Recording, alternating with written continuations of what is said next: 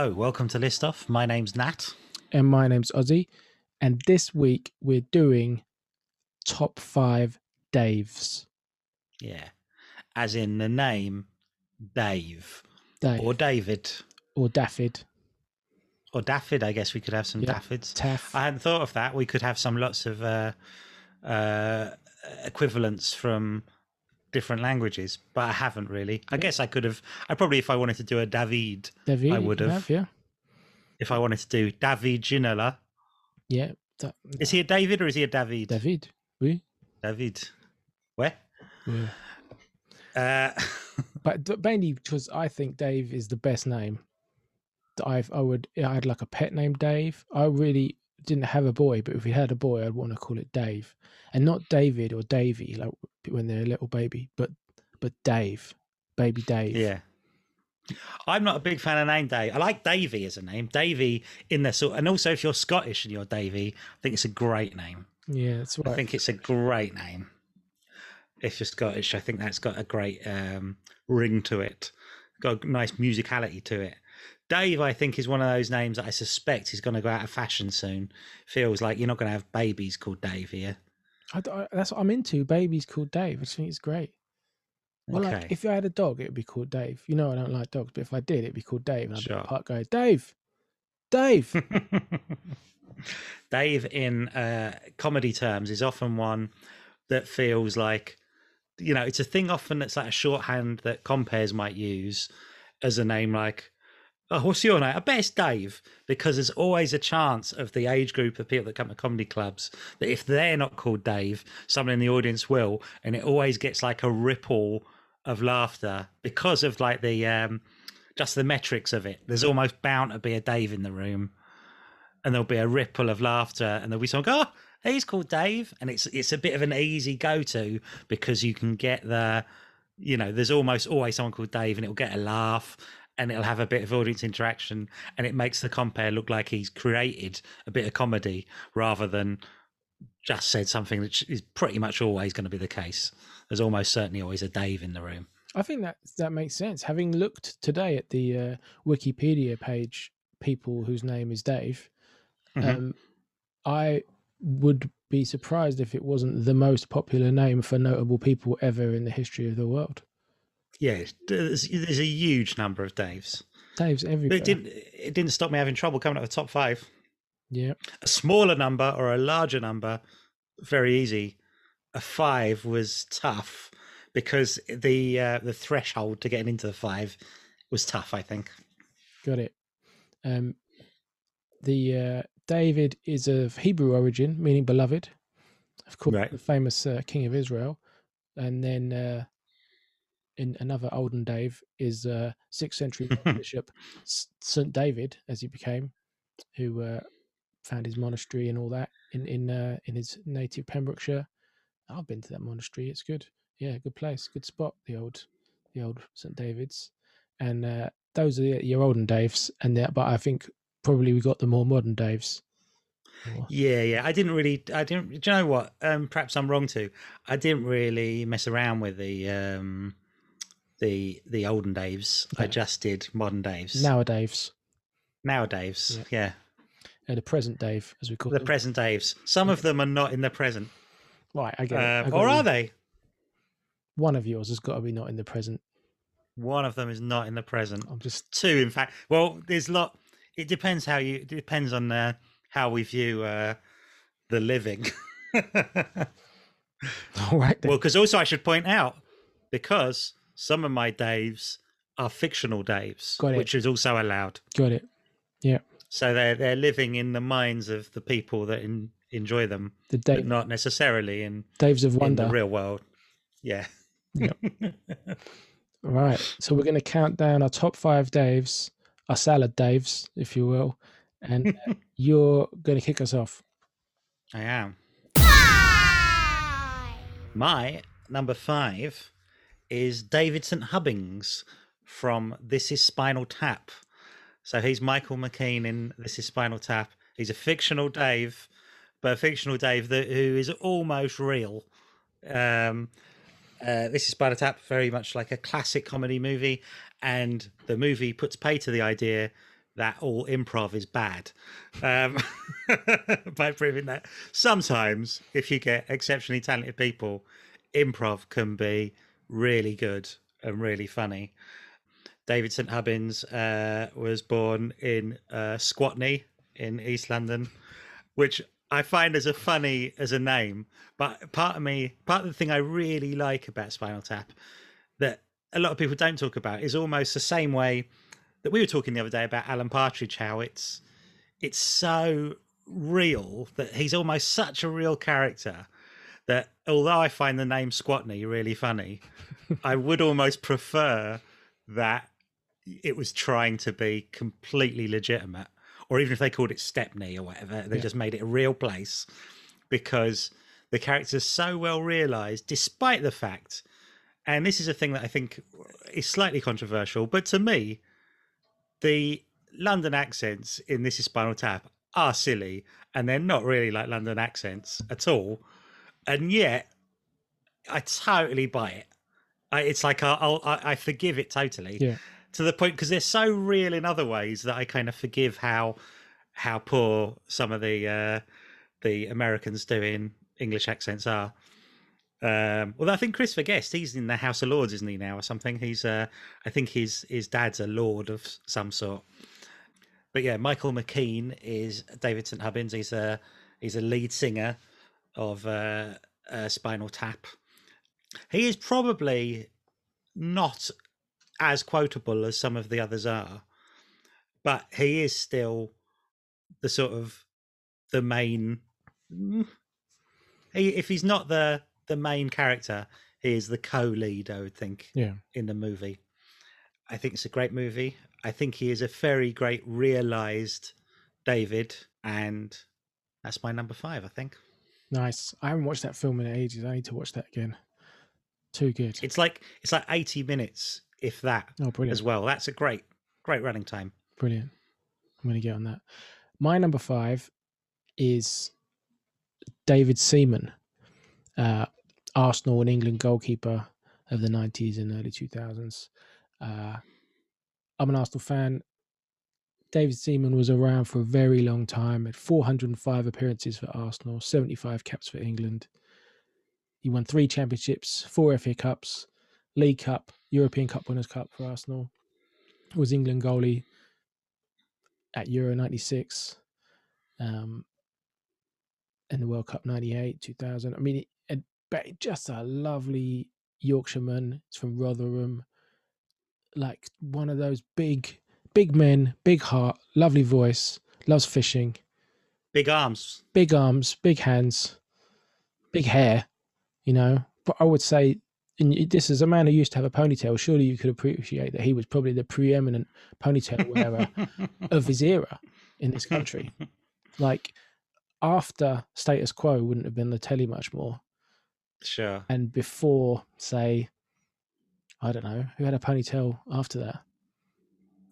Well, now I tell you, who's got a ponytail now? Who's that? I don't. You couldn't even refer to it as a ponytail.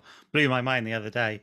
Uh, Matthew Wright from the Wright Stuff has like it's obviously grown in lockdown, but he's got the same haircut he's always had. With I guess it's more of a rat tail, in a little ponytail with a little kind of tied back. So he has a little tiny rat tail coming off his regular like mullet, what would be like a mullet haircut. That's Extraordinary. that's terrifying. Matthew Wright. Well, Matthew Wright, well but worse. That's terrible. Yeah, With uh, I want to go back to David Seaman.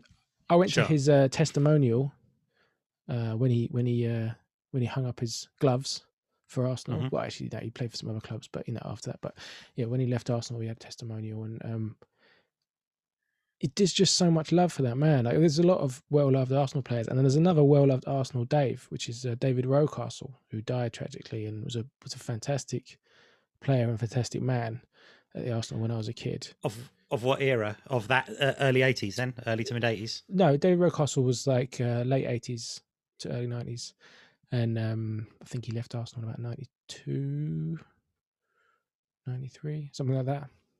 Someone will know, but um, he was a lovely player, and uh, yeah, won us the league, and you know it was just it was just great. But but David Seaman is my top Arsenal Dave, and just a warm and lovely man that even non-football fans, I think, like to see. Even to fans of other clubs liked him when he was England keeper, except for that one time when he did make a bit of a howler. I'm I'm I don't know. I was just going to say that I'm not a big football person, and when you said David Seaman, I had a moment where I realised the battle in my head to who it was. One of them was David Seaman, and the other one was Alan Hansen, and and somehow they merge in my head. David Seaman as as a big moustache, or traditionally had a big moustache. Yeah. He was a moustache wearer, and he's also from Rotherham, so he's of the on the river River Rother, like the Chuckle Brothers. So maybe in Rotherham, it's much more of a a big fashion statement to have a moustache. I think yeah. they're born with a moustache. They're all born with moustaches, and most of the girls shave them off.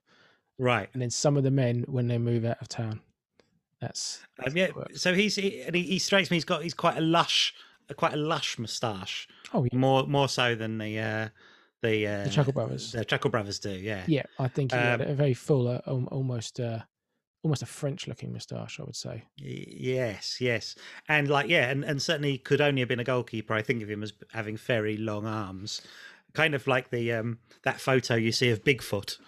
He's a, he's got that sort of uh, that sort of gait. Yeah, Um, Sasquatch-ish. Yeah. Yeah. Um yeah, and he's also someone that I think like anyone who has facial hair when I'm a kid, I always imagine they're much older than they must actually be. Mm. So he's someone who always looked like he was there to pick up some of the other football players.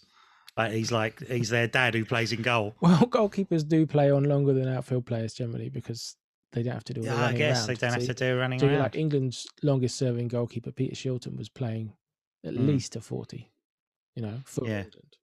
So, yeah, that, that they, they do stay around a long time. And uh, one thing I didn't know about David Seaman that I found out today, because I don't follow the, the celebrities, you know, I follow Mhm. football, but I don't follow the celebrities. But he, he went on Dancing on Ice, and I think Oh, he yeah. did quite well. And he then married his uh, partner on Dancing on Ice, Frankie Poultney Ah, good name. still married.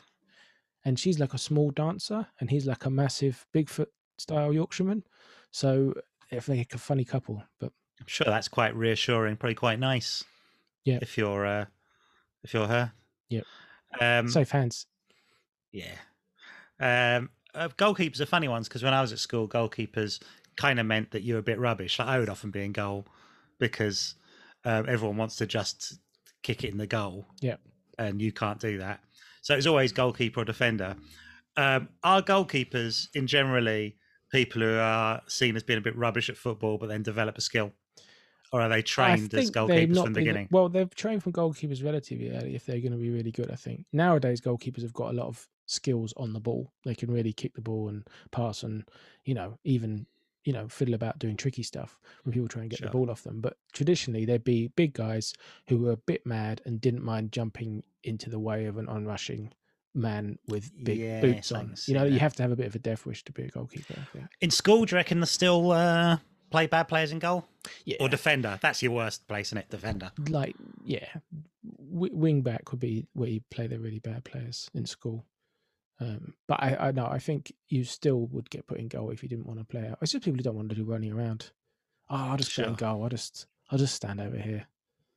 Yeah. and spit on my gloves. don't know. I I'll do that.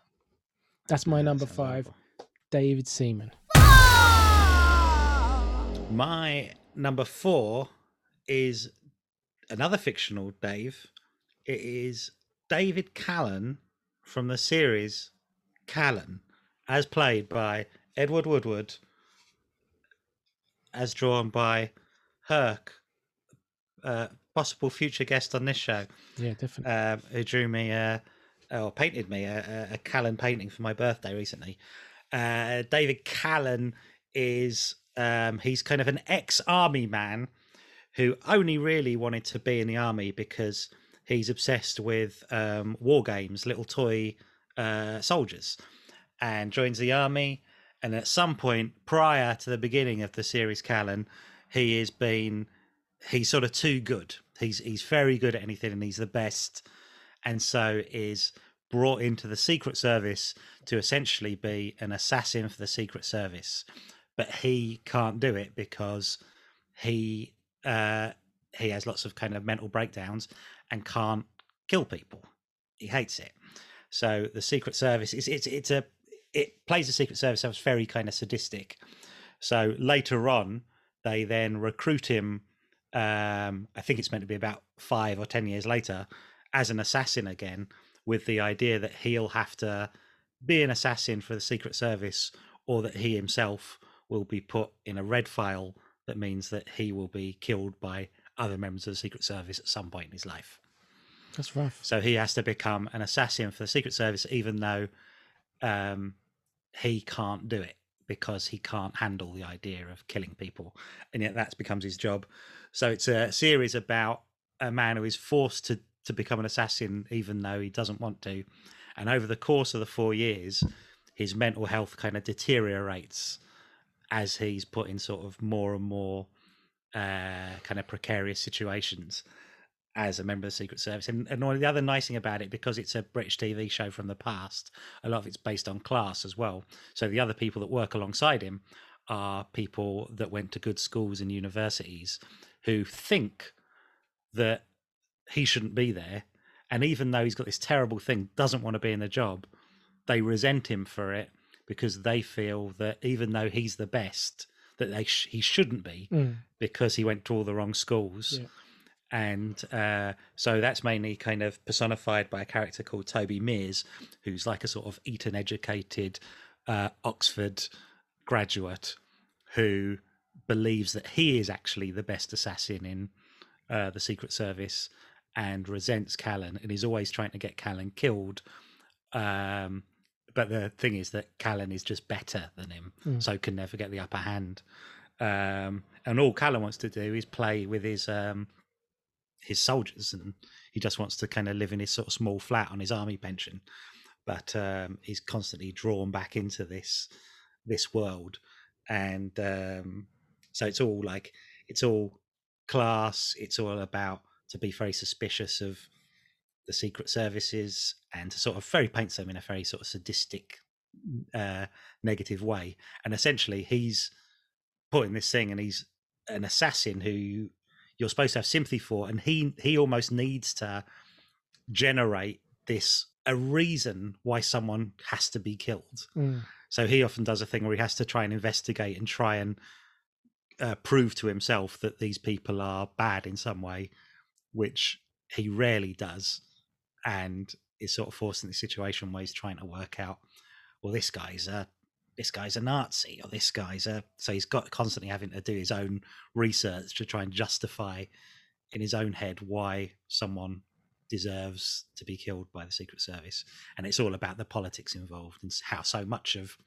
people who are assassinated are assassinated for completely dubious reasons that have nothing to do with right or wrong, and that's the sort of premise of it. But it's a great show where it just it feels kind of modern, like a sort of way you might do a sort of modern show in HBO or something, where it's every series kind of changes. By the end of the series, the status quo changes, Mm. so it just turns. And then at the end of one series, when you kind of get used to what the show's about, it turns and becomes about something else, and about something else, and about something else. Um, and it's a really great series, I think. I never watched it. I never watched it. I mean, I know you're a big fan. I know a bunch of friends of ours are big. Well, I only well. watched it. I, I only watched it uh, for the first time a couple of years ago. I'd never Ah. seen it, and uh, but what's really telling about it? I watched it a couple of years ago, and I've watched it twice all the way through. So that's my uh, thing of it. So well impressive. I'll have David Callan as my number four. My number four is David Lynch, film director, writer, producer, artist, coffee maker, musician, everything. Love David Lynch. Huge. Um, like I watched Twin Peaks when I was too young to watch Twin Peaks because it was on the it was on on the evening when my aunt would come around and and, and babysit as my mum would be out and my dad would be out at work and um, she would come around. I think it was a Tuesday. I don't know if that's right. I think it was a Tuesday. Yeah, and it'd be on. And she wanted to come and babysit, but she also wanted to watch Twin Peaks, so she kind of had to let us. Maybe not my sister. She really was quite young, but I don't think she'd be interested. But I would watch Twin Peaks, and it scared the hell out of me, you know. But I loved how weird it was. I loved how weird it was, and you know, as I got older, I watched it properly and everything, and watched the film uh, Fire Walk with Me, which I know is panned, but I love it, like absolutely Mhm. love it. I think people accept it now as being great. I think. Good. I think history has proved you right. Good, I love it, absolutely love it. Oh yeah, I love it. But you know, and then I've caught some, of- you know, caught his other films when they were on TV, and um, always loved it. I've always loved the. I mean, I'm not horror film fan, right? So a lot of people Mm. come at it, they're like, "I like it. It's got horror stuff in it." It's like, I'm just uh, that's not. It. I like, I like the psychological stuff. I like the sur- surrealism. Surreal stuff can be just as scary as Yeah. you know violent stuff or Yeah, I would say he's never really made a horror film, No, and no. yet his films are terrifying. horrifying. Like I think, yeah, I was looking at it, it's 15 years since he had a film at the cinema. 15, yeah, you know, and that film, uh, Inland Empire, not his best film, but the experience of going to watch it in the cinema and they Yeah. cranked that, they cranked the sound on that. I don't know Mm. if I saw it with you. I'm not sure I did, but I wonder if I saw it at Haymarket. I wondered if I saw it with you. yeah, maybe that sounds right. It was definitely a big screen, and it was the sound was just oppressive and ah, the feeling. in that film which has it keeps occasionally cutting to I think it's a, a balloon. and it's I've never been more terrified looking at a picture of a white it. balloon in my the life. tension and the dread. When that goes through all of his films, the dread goes through all of his films and all of his work.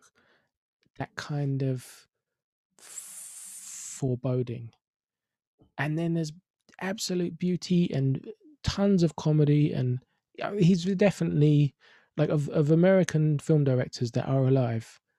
For me, it's him and Terrence Malick. Those those are my boys. You know, like I, Mm. absolutely, I can't believe he hasn't made a film in 15 years. Like. Yeah, and uh, they both managed to be kind of, you know, artists in a way that some people would be hard to justify, but there's it's it's just absolutely what he does. Then you've got to have that. It's- Like you got a million people making films that is just films and they're working and they're getting paid and they're doing a film every year or two. Brilliant. We've got loads of them. You need to have people like that who are just well, I haven't made he hasn't made a film for 15 years because the right thing hasn't come through and he hasn't got funding for it and whatever, you know, like that I'm sure, you mm. know, when he made Mulholland Drive, it was like, hey, he's back making big movies with like film stars and stuff, you know? It really felt like that. And then I think he made Inland Empire and it was like, yeah, no, cancel that guy again. You know, like that guy's too well, I guess that wait, the big project was Twin Peaks, wasn't it? The Twin Peaks: The Return. Yeah. which was the um the sort of big sort of uh was it ten part or twelve part um sequel that everyone was worried about, that I haven't watched. and then while it was on. You were still kind of worried and going, "What's this? What's this?" And then he still feels like it feels like he's completely moved forward and moved away from the stuff he was doing on Twin Peaks, and yet he's doing something completely different, and yet it's still definitely Twin Peaks yeah, I and yet it feels I, like need- he's come along. I need to watch it. I've been saving myself. I've been saving it. I don't know for the right moment to watch it. Hmm. I remember our pal Hayley Campbell had a thing where she started watching it and was going, "Oh, I hate it. It's rubbish. It's rubbish." And I was going, "Uh, "Do you know what? Every time I go to watch it, I'm never looking forward to it, and then at the end of it, I'm always sort of like blown away by it." And then they were the early episodes, and by the end, it was just like, "I can't wait to see it." And then she did an uh, she did a 180 and was going, "Oh, I love it. It's amazing." And I was like, "Yeah, he's done it. He's absolutely smashed it." Yeah. Um, I really love him as a man as well. Just like to to to to hear him talk and stuff, and just praising things in the world and saying things he loves, and uh, yeah, I think he's top. He's top Dave. I wouldn't call him Dave though. Would you? No, I'd call- unless he said, unless he corrected me. I'd call David Seaman Dave, but I wouldn't call David Lynch Dave. No way. My number three is maybe an obscure Dave to the mainstream, but some people know why he's on the list, and that is David Mazzucchelli, the comic book artist and cartoonist Yes. um, because he has not done a great deal of comics work, and I guess probably if uh, whenever he passes away, his obituary will be that he sort of teaches art in one of the big universities now. But he was uh, a comic book artist who kind of came to fame doing doing kind of fill-ins on things like Daredevil, and then did yeah, just regular Marvel comics. regular Marvel comics, um, just penciling, not and was kind of good but not exceptional. And then he ended up teaming up with Frank Miller, produced a Daredevil book called Daredevil Born Again, which is a, and then the artwork was really going places. And then followed that up with a book called Batman Year One, which is probably the most popular one. And it's um, and then after that, kind of moved away. Did a couple of other one-offs, and then moved away from kind of mainstream comics and started working on his own independent comics, often doing bits in anthologies. He did a series called Rubber Blankets, which he wrote. Andrew, which was a bit of a kind of minor classic. And then he went away, he was teaching a lot of time. And in that time, he was working on another book called Asterios Polyp. Oh, he also did the uh, comic adaptation of Paul Auster's City of Glass. Um, and partly it's, I think the reason I like him, apart from his artwork, which is terrific, it's that I was looking at comics recently and I don't buy a lot of modern comics. And I realize that the ones I do buy are by people who are completely influenced by David Mazzucchelli and his influence and his impact on that world, Mm. having not produced an, that many pages compared to people that have had a career in comics, Yeah. is vast. And the influence he's had on the people I think of as my favorite cartoonists is like without him, I just can't imagine who I'd like or what I would like in comics. He's he's a real kind of uh, in the 80s i think he's just completely redefined a style or created a style um kind of influenced i guess like by people like alex toth but and for sure but even though that's definitely where it comes from the people who i like now it feels like they are versions of david mazzucchelli Yeah. I mean, I'm annoyed that I didn't think of him on my list. Um, he, uh, like for for for this, like you say, small body of work and stuff. It's no, it's no exaggeration for me to say Batman Year One, which is what four issues, Hmm, four, four it's issues. four thin issues of Batman. You get them collected together into a book. I think there's quite a nice edition out there now, isn't there? yeah Batman Year. One, for me, is the definitive Batman book. Like that, if you're going to read one Batman book in your life and be like, "Oh, what's all this Batman stuff about?" It's about those four issues. Like Batman Year One is astonishing, and and and it's it's just it's just exactly for me. That's just the essence of Batman and Mm. Gotham City and and it's one and uh, the Inspector, you know, uh, oh Gordon- commissioner gordon Commissioner Gordon. That's the definitive Commissioner Gordon. And we were saying the other day how like when they cast the Batman film, what I was saying about in it was that the thing about uh in the Christopher Nolan ones when they cast um Gary Oldman before you go, oh perfect. He looks exactly like Commissioner Gordon looks like. And then when I watched it, to me it always felt a bit like, oh no, but he's not being like Commissioner Gordon is in Batman Year One, so it's a bit wrong. he's not being like it, but I swear they cut the look of him and how they cast Oh, it was yeah. just like that looks like David Mazzucchelli's drawing of Commissioner Gordon. Absolutely. Yeah. Yeah. With the with the sort of moustache hanging over the lip and everything. Yeah. Just absolutely The character is just not the same, but the the, the look is exactly the same. Yeah, hundred percent where they've where they've got it from. Yeah, yeah, absolutely. It's, it's very much a definitive Batman book, and we've both worked in comic shops. And when you have people go, recommend me a Batman book, it's always going to be Batman Year One. Yeah. And if you don't like it, it just means oh, that just means you like bad Batman comics. That's Right. sort of how it works. It's like oh yeah, you won't like any of this stuff. Then you buy anything, then get anything. Like it's it's um it's it's good it's good comics and i really like that journey of working in marvel and dc and then just going oh, all right i've done it. Kind of leaving at the top and then doing your own work i think is a really kind of creditable and uh, and also i think it's it again it sort of hits the point where you've kind of can't do any more with it and you sort of end up teaching and to sort of fund you doing your own personal comics which aren't going to make tons of money i think is a real like uh, uh great thing to do and also to leave at the top when you have uh well i say leaving at the top it's funny whereas i'm sure he gets lots of residuals off of batman year One because it's a very popular book but it is funny one of the things that's often funny is that you can look up uh the letters that Batman Year One got from the regular Batman uh, readers, who all are going, oh, "I hate, I hate this artwork. Why can't we get uh, whoever was on it back? Uh, this is terrible. This guy can't draw." And that kind of crazy comic book people are.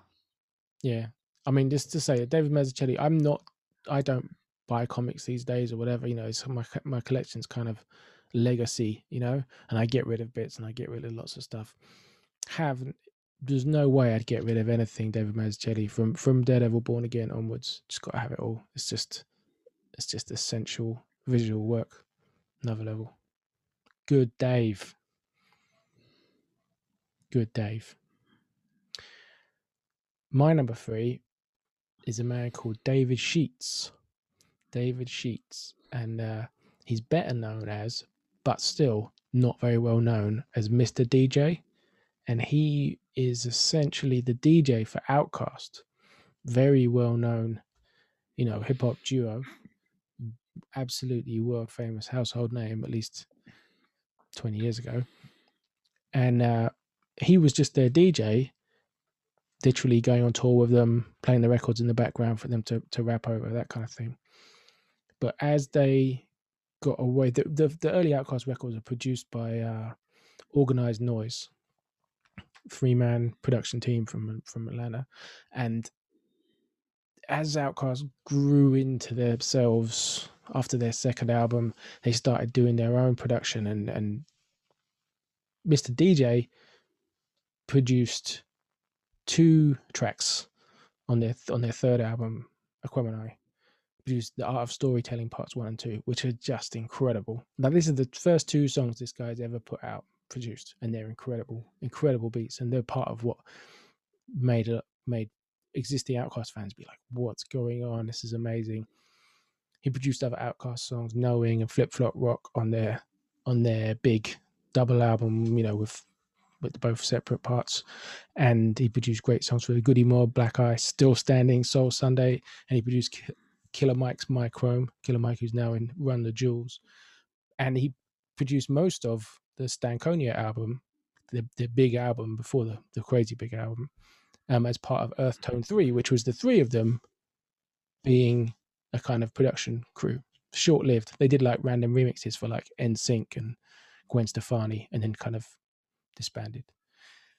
And he hasn't done a lot since then. I'm sure he's very busy, but he's never kind of got, considering he had his hands in all these absolutely colossal records that really went around the whole world. Yeah. He hasn't become famous and he hasn't managed to sort of bring his own artists through or anything like that, particularly.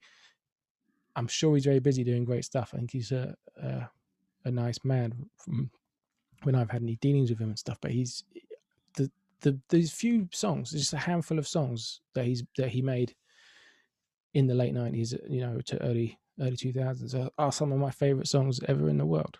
Uh, incredible music, and and he's like this seldom spoken of factor in these in these OutKast and Goodie Mob records and stuff. So yeah, Mr. DJ, David Sheats, just a huge, huge Dave for me, massive Dave that nobody really knows about. I think that's great to put a spotlight on some of these Daves.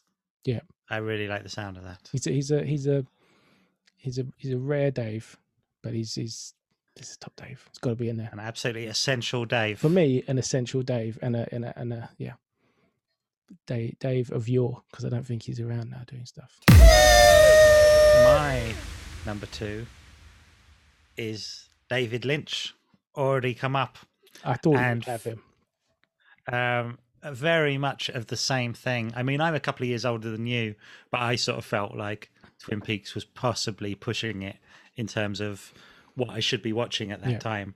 But I think also, I think back on it of what an influence that show has had on me and uh, just the way I kind of think about things. And I guess seeing something that's kind of a bit odd and unusual at an early age really kind of does something to you and makes you like look for things that are a bit different and makes you appreciate things outside of the mainstream things and the fact you notice it as different and still good and funny and things i think has probably had like quite a profound effect on everything that I've seen since. And also, like, it felt like he was such a celebrity and coming up as uh, and actually being in the show as well as this sort of funny character is um, it was you know that you kind of know who he is and you have this little um, sort of appreciation of him. And around the same time, I think of a year or two before Twin Peaks,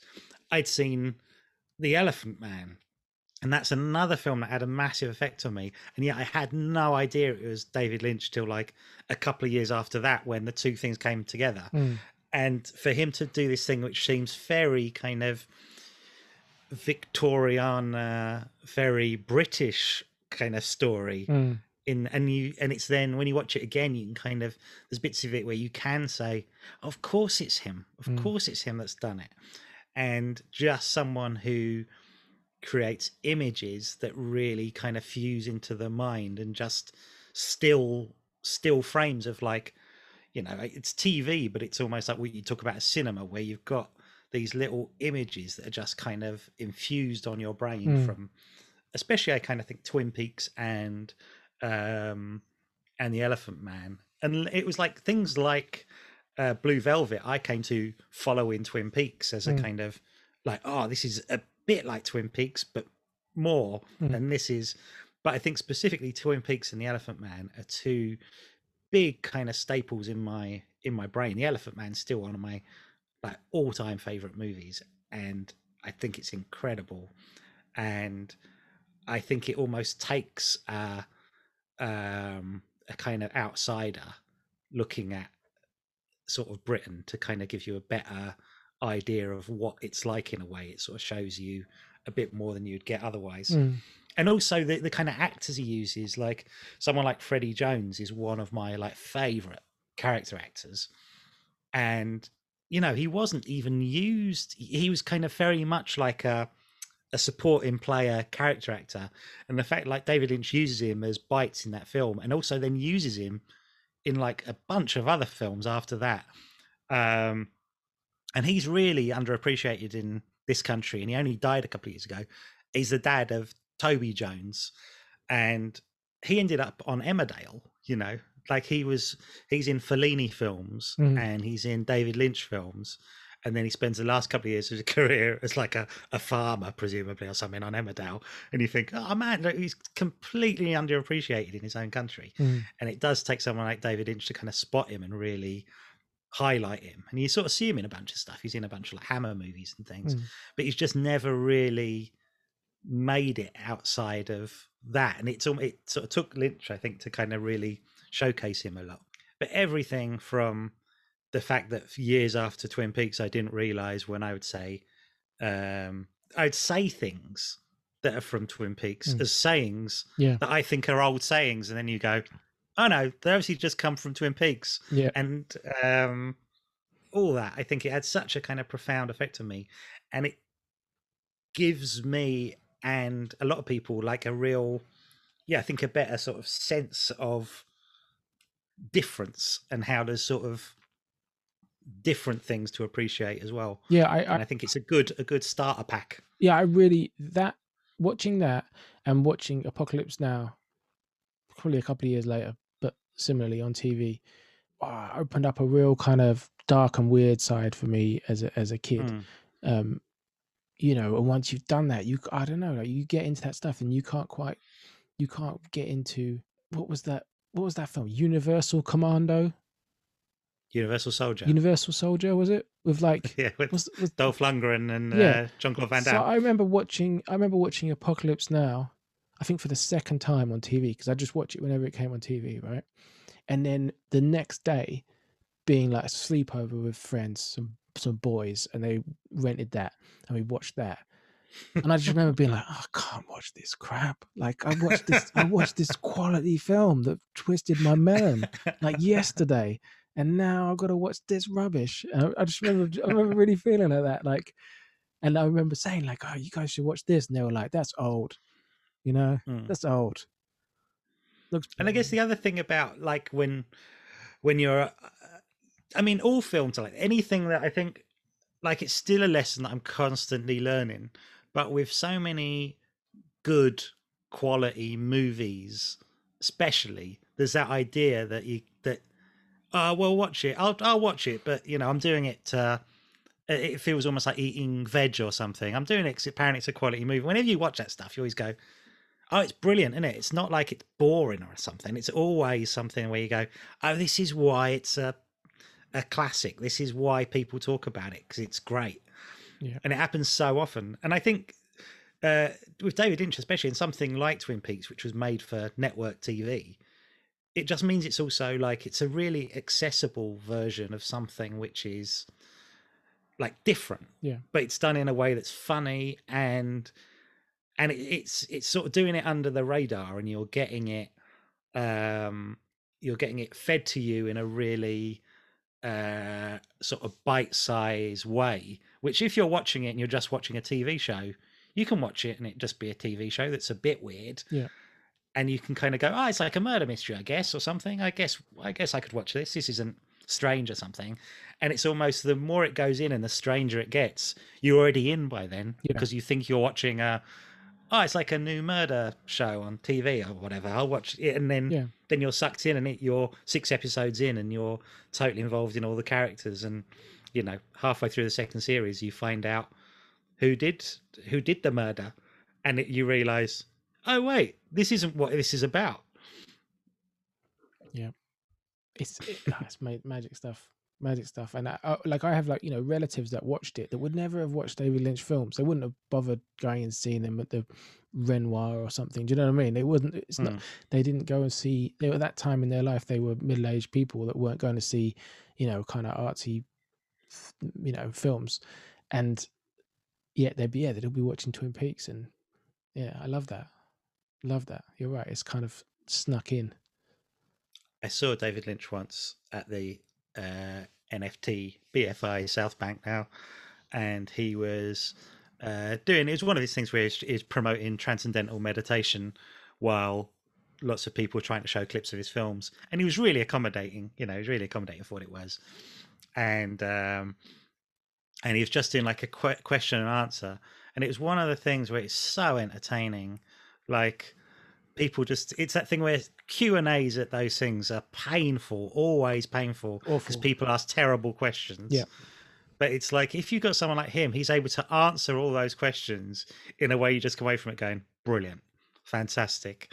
And it's like and at the time i think it was you know before twin peaks came back and someone saying someone put a hand up and said oh yeah uh twin peaks uh we- we're always expecting like a sequel I was thinking that it's probably hard to do a sequel nowadays. I thought a good format for it would be a computer game. Would you consider doing a computer game, David? And he's like going, Yeah, I would. I was going to do a, a computer game called Woodcutters of the Midwest about cutting down trees. And it's like, next question. It's just like everything's just kind of like, it's never like, no, of course not. Wh- What are you talking? It's always like, yeah. And it's that kind of brilliant.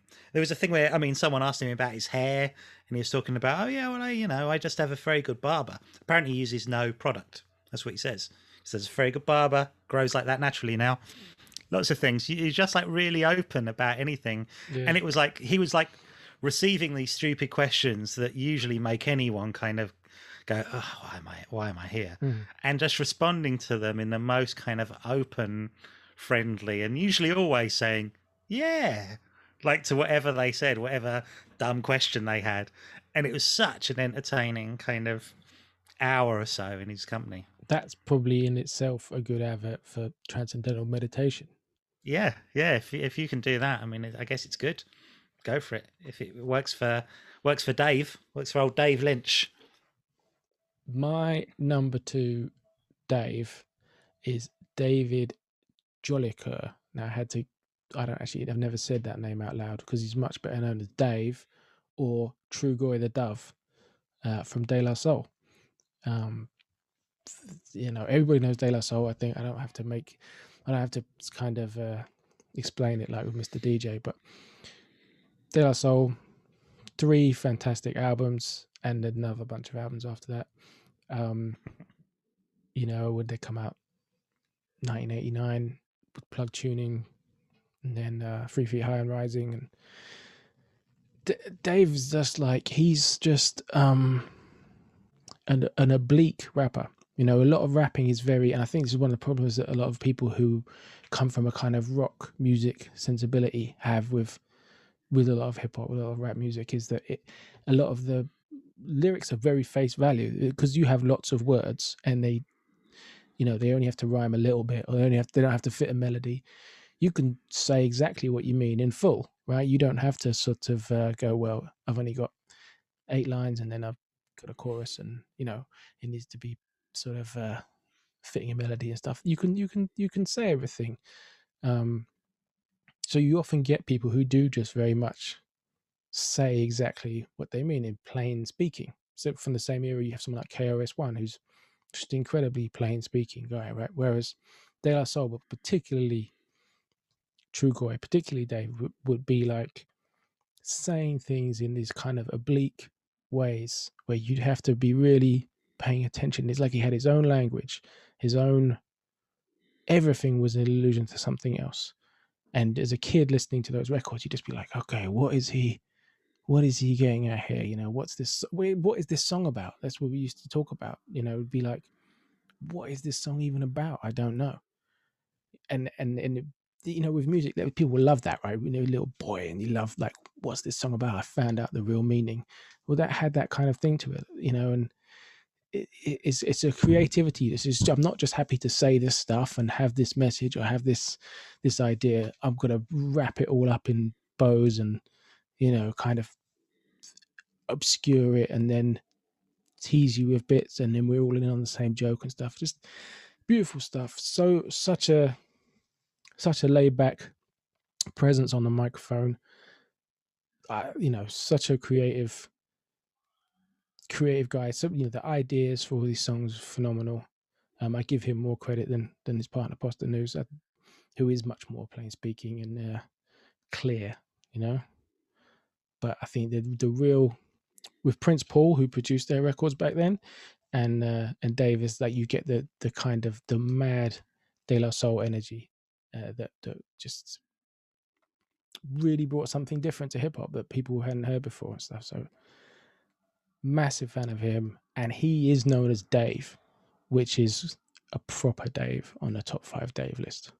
You know, and uh, probably my favorite moment uh, with him in my life is in 1996 or seven. They had the Essential Festival, which I if you remember that. It was like a summer music festival, but not a residential one. It was in London, either in like Hackney Marshes or they had the one in Finsbury Park. And they had it in Finsbury Park, and there was a crazy lineup of uh, hip hop and funk and dance and dub and reggae guys. And it was, you know, crazy. And it was in Finsbury Park, in my park. At that point, I lived like 150 meters from the park, you know? in fact 150 meters from the bit of the park where it was happening like right there right. and i it was a day long thing was it two days no it was a day long thing and i went up there and i saw all these acts these you know loads of acts that i love incredible stuff it was there Kool Keith jungle brothers um yeah, who was, was there? Schoolly D. It was like real amazing lineup, and and De La Soul headlined, or I think they headlined, and you had them standing up on stage being like, Finsbury Park, make some noise. And I remember just being like, I'm, I'm from Finsbury Park. That's where I'm from, you know? These guys are from Long Island. And I've been listening to their records since I was like 10, you know? And I love them. And here they are on stage shouting out, my park, you know? I, I that, that just kind of magic. And very rarely do you get to have that, you know? Like a proper heroes in your in your park, in your backyard, in, in my backyard. So yeah, Trugoy the Dove. That's my number two, Dave. My number one is David Bowie. What? um, uh, yeah, it, probably, it was probably going to be that way. Um, and you know, I I really love David Bowie, and I think I like him in a way. I like him for various reasons, and I think I often like him in a way that a lot of fans of David Bowie don't like him. Was my favorite kind of Bowie stuff is Bowie as a man. I really, I think it's fun to see the characters and the way he's kind of been uh, the icon level of him. But I always find him so kind of, especially in later years where he's kind of done it and he's clean and sober. I find that David Bowie definitely the most interesting and fascinating than a guy who's on coke and sniffing on a on a 70s interview and looks like they're about to drop dead. I find that kind of I like all the character stuff. I like all that kind of thin white duke and, and almost contrary to what I just said, I think my favorite Bowie album is Station to Station, which he has no memory of making. It's that kind of uh To you be, know, to be I- fair, he's got no memory of making any of his records now. No, no, true, or, or had no memory of making, I should say. And I, I, I, I find all that stuff like I, I, I think it's much more interesting that he's a guy who's who's creating it all is much more interesting than this idea of these sort of the idea he becomes an icon and when he disappears how everything's orchestrated and he's he's this sort of behind the scenes puppeteer.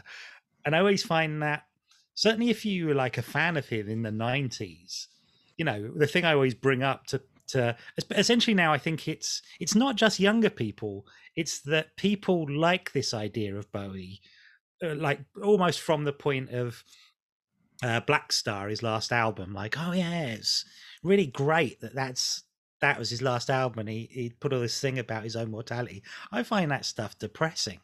I find it like it's no it's a sad album about someone who's dying and is probably hopeful for a lot of the production the album that he might come through but his brain is automatically on his own mortality. Mm. so he makes an album that's got lots of allusions to dying and and but it's such a kind of it's more that that isn't a great scenario. The great scenario is he comes through at the other end and makes more music you know. I Mm. find that kind of the way a lot of people talk about it now it always bothers me. I find it really like well that's not a great it's a great it's great to sort of put elements of your life into your work. But i find a lot of that the way it's sort of i think it's also post where they did the V&A exhibition. It's a terrific exhibition but it really and it also lo- seemed to create lots of fans because it played into the idea of someone who is this recluse and reclusive person who's not really recording music and then puts music out. Whereas actually i think it's at that point someone who's decided they want a more private life rather than someone who's this reclusive artist. Mm. whereas for all intents and purposes when you hear about it he's got like a young daughter. He's he's on his own uh internet chat rooms occasionally popping in and chatting with people. He's not super reclusive in a lot of ways. He's just having a more private life. Mm. and at that time he had a young daughter. He had a son that he you know he probably didn't really see a lot of him growing up. Um he's married. He's got a very nice living. And i think just wanted to live a bit more of a normal life. And i think he's probably his last sort of um decade of his life i imagine was probably a lot happier than a lot of other ones. And i think it's quite a nice idea that you kind of um he's kind of settled. And at the end of it the last kind of three or four years of his life he goes back and goes oh do you know what? I do like making music. I don't need to tour it. I don't need to show off Yeah. but i'll i'll make this i'll still do it. I'll do it for me and i'll hire all my favorite musicians and musicians i like and we'll go to a little recording studio and we'll just make it because i can still make the music and put it out. And and like i always say before he had his kind of reclusive element he was on um what was that about 2003 2004 actually i think it's later than that maybe 2006 when he sort of disappeared from public life for uh like nine years. He um he was on things like the priory with zoe ball and jamie theakston there was this sort of period of him in the 90s just promoting his new album where he'd show up on just about anything you know Mm. and I, I always found him on those where he's kind of talking about himself and his characters. And there's an element of it where it's like, oh yeah, I used to do that. Yeah, yeah. And it's I always found that guy who is just very funny and charming a much more interesting person than someone who's saying, I am uh, a Pierrot or I am a, you know, I'm, I'm. I find that much more like relatable as a person and someone like, but I like this stuff. And again, I think one of the great things he has is he's someone who likes things. And he's not a great musician in terms of there are there isn't really an instrument you can point to and say, oh, he's a great player of X. He just isn't. He's he's fine at a few things, Mm. but a lot of his stuff is sort of putting stuff together. Yeah. and he's got and he likes so he finds musicians he likes and he works with them and or he might just want a tiny thing so he'll hire someone to do one line or a guitar line on something or a piano line on something it's that sort of picking and choose it's sort of using tools to create things and all through this sort of filter of it's more what he's creating is is what they do to his taste Yeah. rather than like this is what i'd like it to sound like something like this. And if they do something better he goes well that's better than what i was going to do anyway so we'll do that. I i, I think um but like uh, sort of as a person i, I yeah i think he's he's great. I think he's my number one dave. And i heard a great thing about him recently that uh that i think says a lot about who he actually is uh was that apparently when they were filming the ashes to ashes video you know the one with all the blitz kids and Yeah. they, they're using all these video box effects at the time and they've got the bit where he's walking along a beach and there's a, an old woman in the video who's meant to represent his mum and he's sort of dressed there's all these people who are dressed as like almost like popes and like uh, new romantic popes and things and he's in his pierrot gear walking along a beach and holding things and gifting in this sort of quite arty um, which again like you talking about david lynch it isn't something to be ashamed of. It's something to celebrate. But it's also good to to have a sort of sense of humor about what you're doing. And i think they're filming it i think it's somewhere in kent in maybe it's dungeness or somewhere like that somewhere around there. So it's probably like freezing cold. And the director's david mallet is making the video and putting it all together. And it's it, you know and it looks very much like an 80s music video now. And um and there's a guy fishing there who's just fishing and he's like oh we can't really have this guy here. I think he's picking up driftwood in fact. I think he's just collecting driftwood even. And he says so he's like oh sorry can you move? And he's like no come here every day. It's like oh but we're filming like this video. Would you better get just for a bit so we can film a scene? He was like no. And then the director apparently pointed david bowie and said do you know who this is and the guy went, Yeah, it's a cunt in a clown suit, he said. and he said, and it was one of those things that afterwards, David Bowie would always think, like when he was doing something, he's going, if he was doing something like, Is this good? Or am I being a cunt in a clown suit? and it's that it's that way of thinking about what you're doing is a really good indicator of who like it's that there's a thing you've always got to remember, like Yeah. is that good or am I this? it's like, um, and and I think it's it's that kind of thing where, and him sort of you know tells that story, and it's a funny, it's a funny thing that says a lot about who he is Mm. and his own sense of humor about what he does. And I think now the world, what the world wants, is an icon and they're much more interested in an icon than they are of the person who made this stuff Yeah. which i think's like i think it's silly i think if you like it you want to know who who is he Yeah. and that's closer to who he is than often the thing he'll put out and now the idea of him becomes this kind of iconography Mm. and i always think that's a shame i think that's a real shame about it Yeah, I think you're one of the few people who thinks that's a shame. I definitely see your thing of like the reaction to the last his last record. I think I was still working in the record shop then. When did it when did it come out? 2016, right at the beginning. Oh no, I wasn't working in the record shop then.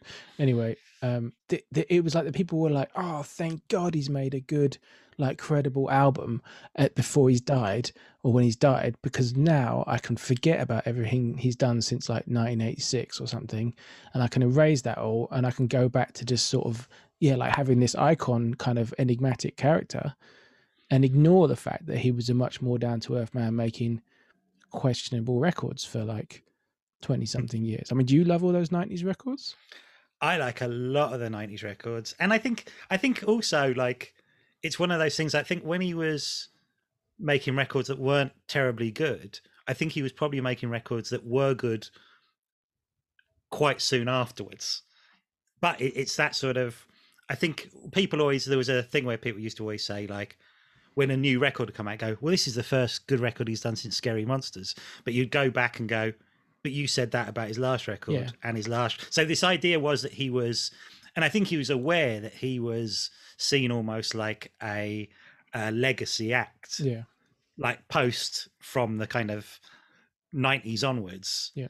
And yet the reviews he'd get would people go, "Oh no, it's like one of his old albums," but they were like that pretty much. I think, and I think there was only really, probably, I guess, mid to late eighties to.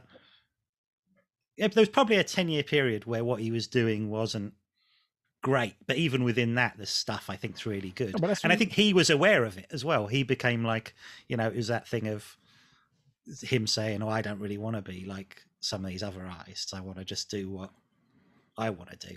And also, I think like you're a massive fan. You should like the, the stuff that some people don't like. You know what I mean? I think you should be able to find Hmm. good stuff in that. I think that's cool. I definitely have that with my favorite. Oh, there's a lot of artists, you bad know? stuff as well. Okay, Not, uh, yeah. yeah. there is still a lot of bad stuff, but I think there's probably more good stuff than than I think he gets credit for in some of that period. Yeah. And I, he produced Walk on the Wild Side, didn't he? Yeah.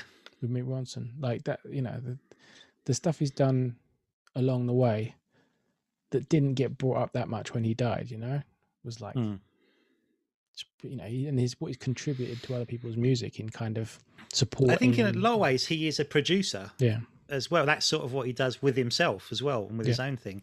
And that thing where, you know, he's in bands in the 60s and um and then when he becomes like a solo artist almost by default, it's like all right, well then it just means I get to choose my bands all the time. And that's so this this tour I'll work with these guys and on this record I'll work with these guys. But if I'm doing a record, I don't even have to work with these guys on every track. I can work with this guy and I can bring these people in. Yeah. And it's that sort of so I think in a way he is like a producer. And he even said I know he said about himself, like he he was always like when he'd hear it back, he goes, Oh, you know, the thing with his own music is he goes, I hate my own voice. But I'm David Bowie. like I don't He he doesn't like He his can't own replace himself on them. yeah, yeah, Yeah. That's a bit that he would be like the most. Ah, if I get another singer, this would be really good. So he's he's always trying to be like, uh, well, I'll try and sing in a way that I can kind of think that's all right. But um, in his first single as well, his first single, I think it's from '66. Um, I can't help be- thinking about me. He always said he had his worst lyric, which is, uh, "My girl calls my name." Hi, Dave. and so he's definitely a Dave Definitely. to Dave. his pals Dave Bowie. and girlfriends. He's definitely a Dave. Dave Jones, isn't he? Dave Jones, yeah, he'd be Dave Jones. God, you don't get many of them. Dave Jones. yeah, I bet there's no other Dave Jones on the planet, right? No, be the only one. it's a very unusual name. Iconic, iconic name. Um, One off. when we said we were doing Dave's, I was like, cool, great. I'll have a think about that. And as soon as I thought, I was like, oh, I know who Nat's number one is going to be. But I didn't think of my number one until I'd had the rest of my five. And then I got my number one. My number one, I think you'll guess who it is. Can you guess who it is? I think I can guess who it is. Um, should I guess? you guess. Is it old Dave Attenborough? It's Dave Attenborough. It's Sir Dave Attenborough. I don't think he's a lord. Sir Dave Attenborough, 95 years old, a couple of weeks younger than the Queen. Uh, definitely more universally loved in this country. If if if we had to elect a person to be elevated to godhood or sort of preserved with ever life or something, I think this country would elect Dave Attenborough to that position. I think he's Mm. incredibly well loved presenter, figure, naturalist, not naturist, and um, you mm-hmm. know, just it's that kind of thing where there's a there's sort of a backlash against kind of posh people nowadays, or, uh, uh, or oftentimes throughout time and stuff, and he always comes through unscathed. You know what I mean? Like no one goes. I never hear anyone going, "I don't like David Attenborough. He's too posh." You know, it, everybody loves David Attenborough. I've never heard anyone having a moan about him. His his you know just grown up with all his wildlife programs, all the kind of wildlife on one stuff, and then when they started doing the life of plants, you know that stuff, life of mammals. The every way through his career in my lifetime, they've stepped up the quality and they remain the greatest makers of Mm. of these wildlife shows in the world. And the the scripts which he'd often be writing were like moving and spare and vital and important. There's one, and I couldn't find which one it was. There's one where he, in the last episode, he kind of goes from these these apes, these uh, baboons or something, living in larger and larger groups, and coming out of the trees and living on the plains in larger and larger groups, socializing and saying that's how they kind of evolved by being social animals and having all this dexterity and opposable thumbs and stuff. That's how they evolved into us. And he just kind of cuts to like a scene in a city, and the camera just keeps going out and out and stuff. And it's just the I, I couldn't find the clip, but the, the the spiel that goes along with it is just amazing. And you think of him, you think of that take, famous take of him on the boat, do, doing this thing about the largest animal that has ever lived on Earth a blue whale. And then the blue whale breaches behind him. And it's like, how many takes of that would you have had to have done? He must have done it a thousand times to get it to just breach at that moment. Mm. Astonishing. But that's all, you know, that, that all that wildlife stuff is amazing. And then he was controller of BBC Two in the 60s. When it started, I think, right? controller of yeah, a controller of all programming for both channels for a while. You know, pr- shows which he commissioned, right? Man Alive, Call My Bluff, Chronicle, Match of the Day, Old Grey Whistle Test, Monty Python's Flying Circus, and the Money Program. Like, there's one guy commissioned those shows. You know, so yeah. And you think that's probably a percentage of uh, a high percentage of those shows are the only shows from that era that are still on telly. Yeah, unbelievable stuff. Like unbelievable stuff, and and just you know, as a, as a person to to sort of championing the, the the preciousness of the earth and how we need to look after it and that kind of thing. He's been banging that drum as long as I can remember. You know, do you remember when it Mm. was only acid rain and that's the only thing we had to worry about? Acid Yeah. rain, acid rain in 1988 or whatever it was. Acid rain, and um, that kind of from that's my first kind of awareness of these kind of eco issues and stuff. And he, he's always just been on that and and kind of unrepentantly sneaking that into all his programs and being like, but of course, if we don't look after this land, these animals and life will desert us. I mean, I think it's. Uh, I think those nature shows are really like one of the things that the BBC can point at and go, "Oh yeah, we're world beaters. Yeah. world beaters at this stuff." And even things like when they do those quite like fairly big budget movies now, they did that the um in the states they did that uh, March the. March of the Penguins, and it's like uh, the footage is like it looks daft, you know, compared with what the BBC do. Yeah.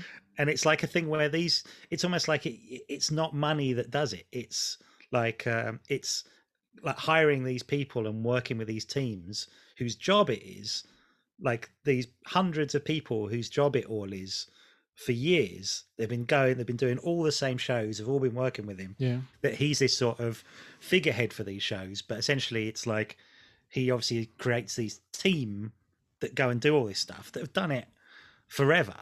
And that's how you get this stuff.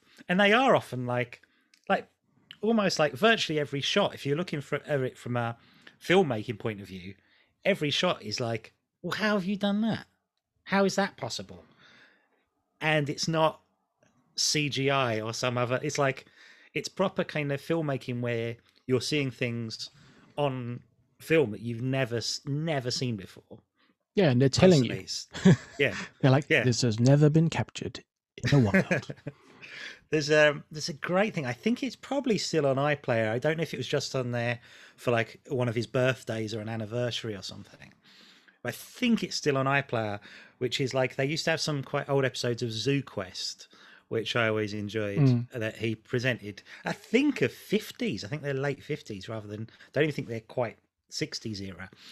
And there's one of those where he goes looking for a lemur, but they're talking about a lemur as if these things might be fictional animals. It's like talking about looking for Bigfoot yeah. and uh, they've got these like yeah we've got an artist uh, representation of what he thinks a lemur looks like and the guy draws this like dog man that looks like uh, looks like the guy from thundercats jackal man and it's like yeah we think they look like this. And it's like so it's basically a man with a dog's head like a sort of thing from like an egyptian hieroglyphic or something. And you go this is crazy Yeah. that you think in this like in his lifetime that he's done. And actually within the film they go oh yeah that's it. And they have footage of a lemur so it's almost like within this half an hour show they go from this drawing of a thing Mm. that to us looks nuts and like well that's insane that anyone thought that's what a lemur looked like Mm. to filming a lemur and you go wow this must be the first time anyone's filmed a lemur Yeah. and it's just that sort of way where the natural world is actually especially then was much smaller and even these things like you know they're almost like mythological Mm. then they weren't really real things that you could kind of conceive of whereas like you know i'm sure i grew up seeing them in zoos and if someone said what's a lemur i can bring an image up Yeah. immediately and go well that's a lemur that's what a lemur looks like No, it's, you know They, did. He did in the fifties. He was doing Zoo quests, and then he went to doing the commi- uh, commissioning stuff, and wasn't doing as much presenting at all. And then when they they offered him the, they they suggested him for the uh, overall, you know, the the kind of head of the BBC, the kind of uh, director general was it yeah, director general, I think, and and he was like, I think it's a story of his brother, his brother Dick. Uh, if we're doing Dave's, then uh, you know Richard was like, he, he called him was like, I don't want the job. What should I do? And he was like, you know, dear boy, don't don't take it. You know, do what you love. And then he was like, oh, okay, I'm gonna I'm gonna carry on, but I'm gonna do mostly presenting and writing and producing and yeah that's that's what he then did and that's when he did all his best work really like incredible stuff absolute love for him he must surely die soon much like the queen Mhm. and um i think the kind i don't think the country's ready for it in either case but uh, with him i just don't think because everybody else like you know you have something when bowie dies or something but there's millions of people that aren't bowie fans you know Hmm. there's there's millions of people that aren't you know affected by all these celebrity deaths and things you know when he dies it'll just be um i don't know. I don't know i don't know what we just had prince philip dying and you know they did all the hoopla even though it was covid they still did a lot of ceremony and stuff. I was like i don't know what ceremony you can do for him that that, that will people will feel like yeah that's right. I don't even know. Crazy. It would be good uh, uh, you'd kind of hope for some sort of certainly national campaign for something yeah would probably be a good uh, ban cars yeah that's what we do we'll get rid of cars he truly lives up to the original meaning of David, beloved. He is. The, I just think he is a totally beloved man, and very much from from me. Got a big list of honourable mentions to run through. oh i've got a crazy list of mentions Before we get to that, I did Mhm. prepare a top five worst Daves. Oh, I nearly did that and then decided against it. I But got- I'd be interested to hear. Right, I got my top. I can't even remember who were on mine. I got my top five worst Daves. All right, I'm going to run them down from five to one. Okay, you will be running them down. I'll be running them down. These are these are bad Daves. All right, they start rubbish and they end up the worst. Okay, so number five, David Copperfield, the magician, not the Dickens character. No, or the uh, guy who was in the uh, the comedy trio with Tracey Ullman and Lenny Henry.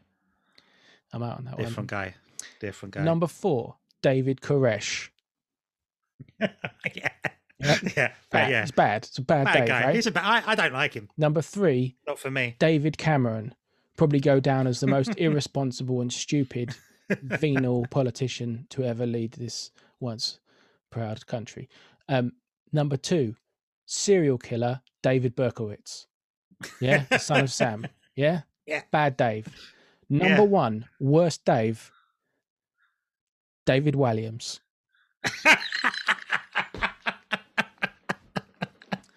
All right, let's get on to honorable mention. well, I say a good honourable mention in this show Mhm. uh, should be one of our regular correspondents, Dave Russell, who often Yeah. comes in and gives us some good lists. Honourable mention. Uh, it'd be wrong to have you in the main list, Dave, for obvious reasons. And we've also not been in- able to include friends or people we know we decided No, would be a good. Uncle Dave would get a shout from my family. Sure, of course. Yeah. That's uh, um, that's a given. But we couldn't. We thought we've got to draw the line. Yeah. Um, David Byrne, I think I like, it. and and and partly one of the things that really impressed me is that living in London, central London, walking about, you quite regularly see famous people. I have never been more starstruck or blown away when I saw David Byrne walking through Soho. It was he was he felt slightly mythological to me. I sort of just couldn't believe it. Did he have the Couldn't believe I was seeing him. big shoulder pads? Didn't have the big suit on, disappointingly, but I still recognised him. I'm a fan of his work, but I think he's an asshole. But you know, that's, that's Could fine. be. Yeah, Could be. I got. I'll do you one. We'll go back and forwards. I've got Michelangelo's David, which I Ah, good I've one. never seen in person. I've seen the the the the remake, the the the the knockoff in the is it in the V&A or the British Museum, one of them. Um, Mhm. I would like to get to um, Florence and see it because I think it's astonishing and just um, absolutely amazing. When you think about the time it was done, it just blows your mind. But you have to be fair; he can't be a top five Dave. Just doesn't do anything, does he? No. Just stands there. But a great, great. I don't know. That's. I would say that's a great honourable mention, though. Um, I think I should run down some, uh, some quickly because Yeah. I think I don't have a lot, a lot to say about them, which is probably why they wouldn't be. Uh, David Cronenberg, uh, David Hemmings, uh, David Lapham, another comics one, Stray Bullets, David Lean, David Letterman, David Mamet, David McCallum, David Niven, Dave Prowse, Dave. Prowse. um, yeah. David Sedaris, Dave Chappelle, David Thewlis. Yeah, I had David. Uh, Thewlis. I just you think of David's and you think of his amazing face. Yeah, and also I really do like David Thewlis as he's probably of my acting Davids. I would have put him top of my acting Davids. I think. Mm, big cool. um, and uh, great. I really like him. Um, and it was one of when I saw it, it was it was close to being in the list because I went, ah, he's a great David. Um, I was thinking of uh, Keir Dullea in 2001, who is of course the Dave of which is Hal says, "I'm afraid I can't do that, Dave." Yeah, good Dave. Uh, David Copperfield, the book. Uh, a Dave, a bad Dave, I, Dave I had was um, Dave Perry, that guy with the bandana who used to be on Games Master. yeah. Didn't like that guy. He's a bad Dave. Um, Oh, I love that. Dave Perry. uh, uh, interesting Dave, uh, a guy that I will see on uh, uh, David Rodigan, the dancehall and reggae DJ. Yeah. but who also in the 70s and 80s had like a, a sort of acting career so often pops up on like bbc dramas always weird to see him I pop up on that. things I didn't know he. oh yeah yeah yeah he's in lots of like uh, 80s BBC things, He's in like uh, Juliet Bravo's and the I Bills did not and know things. that. Ram Jam Rodigan. Yeah, Amazing. uh, but sort of a funny person to see pop up in these these things, and also like I think he's uh, beloved in Jamaica for from what I believe. He's like the most famous English person in Jamaica. Or he's certainly a massive character in that world. My other ones I've got on my list is um got a couple more rap related ones. I've got Santan Dave um from Streatham. He's great. I've got um David Willis, who is the hip hop producer. Ski is most famous for producing much of the first Jay Z album. He's great, slightly under the radar hip hop producer. Another producer, David Axelrod, massive fan of David Axelrod work, and he worked with David McCallum uh, on his records. So There you go. there he goes. David Hemmings has got some. He's got well. He's got one good record I don't know. recommended. Happens. David Ruffin of the Temptations, avant garde body popper David Elsewhere, who you might remember from the uh, Singing in the Rain car advert or whatever it was. Oh yeah, yeah, yeah, yeah. Does the body work in that and stuff. He's not body work is in a car, but the, the body popping and stuff. He's just a phenomenal dancer. Um, David Porter, Isaac Hayes' writing partner on all the classic Stax Yeah, records. yeah, of course. Dave Sitek from uh, TV on the Radio and producer of the Yeah Yeah Yeahs and everything. Yes. I like a bit of David Hockney, even when he's hacking it out on an iPad. Uh, you've got to give respect to Dave Seville of Chipmunks fame, and he's a Dave yes. as well. Yes, Uh, Dave Seville. David Toop, British music journalist and member of Flying Lizards, big fan of his because he sold his records into the record shop where I worked.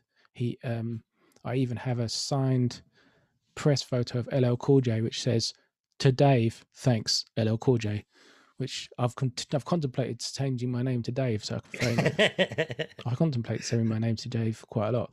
And my favorite drummer in the world, currently drumming, Chris Dave or Chris Daddy Dave, who's just a phenomenal drummer. And his surname is Dave, which I think qualifies him for the list, but is unusual. and there's a guy who's just called Dave, right? That's Who's, that's uh, Santan Dave. That's Santan. Is Dave. Santan yeah, Dave. that's Dave. But he's not even the best rapper called Dave, unfortunately, because Mm. of Trugoy from De La Soul. But yeah, Dave. Dave It's a shame I don't really like the film Dave with Kevin Kline. That would have been another. I've never even heard of that. Oh yeah, it's like it's where like um he's a guy called Dave, but he's the double for the president, and you know it's it's like uh they bring him in to replace the president, and he's just a guy called Dave. He's just a regular guy. Is the thing of it? He's not what people will not be able to. It'll blow their minds when a regular guy has to meet like um a foreign leader or something, Yeah, and he'll, he'll just be like a normal guy and not not Dave. like the president of the United States. it's a good name for. I film. think that was that was a film made before the idea of the president of the United States has been so devalued. that The idea of some bloke doing it was was seen as like a kind of crazy idea for a film. Yeah.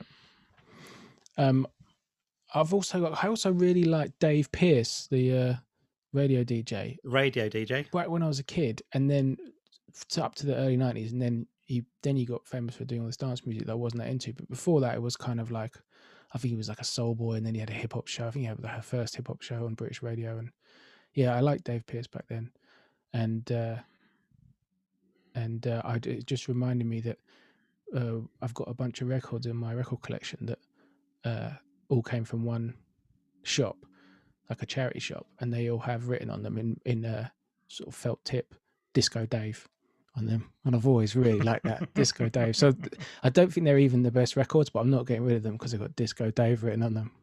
Yeah. Love it. If I'm in Brighton, I pop into Dave's Comics. Quite a good comic shop in Brighton. Definitely, definitely. No, I'm a big fan of the Daves. Big fan Some of good Daves. Top We've Daves. done a, a celebration. Yeah. A celebration of Daves. To summarize, we've done the best of Daves and the worst of Daves. the worst Daves of our lives and the best Daves of our lives. Yeah. No, I think this has been a, a Dave to remember. stop now, stop now, stop now, stop now. Yeah, I- mean, I'm not, I'm not coming back. Let us know your favorite Daves. So it's hard to be comprehensive about this because they're, the page of David's on Wikipedia is is like a couple of days worth of reading. It's very very long.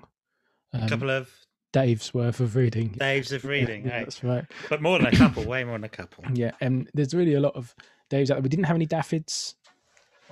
No, that might be, that might have been, uh, like maybe we need to go back at some point and do a, um, a Daffyd uh, update if we find any good ones. Dai, Dai is the same, isn't it? Taff, Mm. any of them. Let us know. Also, this means you can let us know any other names you would like us to do. Yeah, I'd be up for doing some more Daves, not Daves, names. We can't do more Daves. Dave's part two. Other names. Yeah, if you got any, any you got any names you'd like us to do, Any we'll do the best, and sometimes we might even do the worst ones as a treat. But I think a very good list of Daves we've done. I think we've covered a lot of the the good Daves, some interesting Daves. If you like the show, like it, recommend it, review it, all them things. give it five stars on whatever platform you listen to it on. Yeah, I don't think we've had a review yet on Google Podcasts because I don't think anyone uses Google Podcasts. Prove me wrong. Hey. I, uh, yeah, and let us know your favorite Daves because I really do think it's an incredibly deep pool. And, and let me, because we were saying before we, we, we started recording that we think there's there probably isn't another name that can compare with Dave when it comes to to greatness, and equally with badness. I mean, that worst Dave's is packs quite a yeah, some punch bad. some bad days. Um, so yeah, like let us know if there's another name that you think could go toe to toe with Dave. Yeah. And uh shout out to all the Daves listening. Yeah. And everyone who's not a Dave. Yeah, and uh, we'll say to you, good Dave. Good Dave.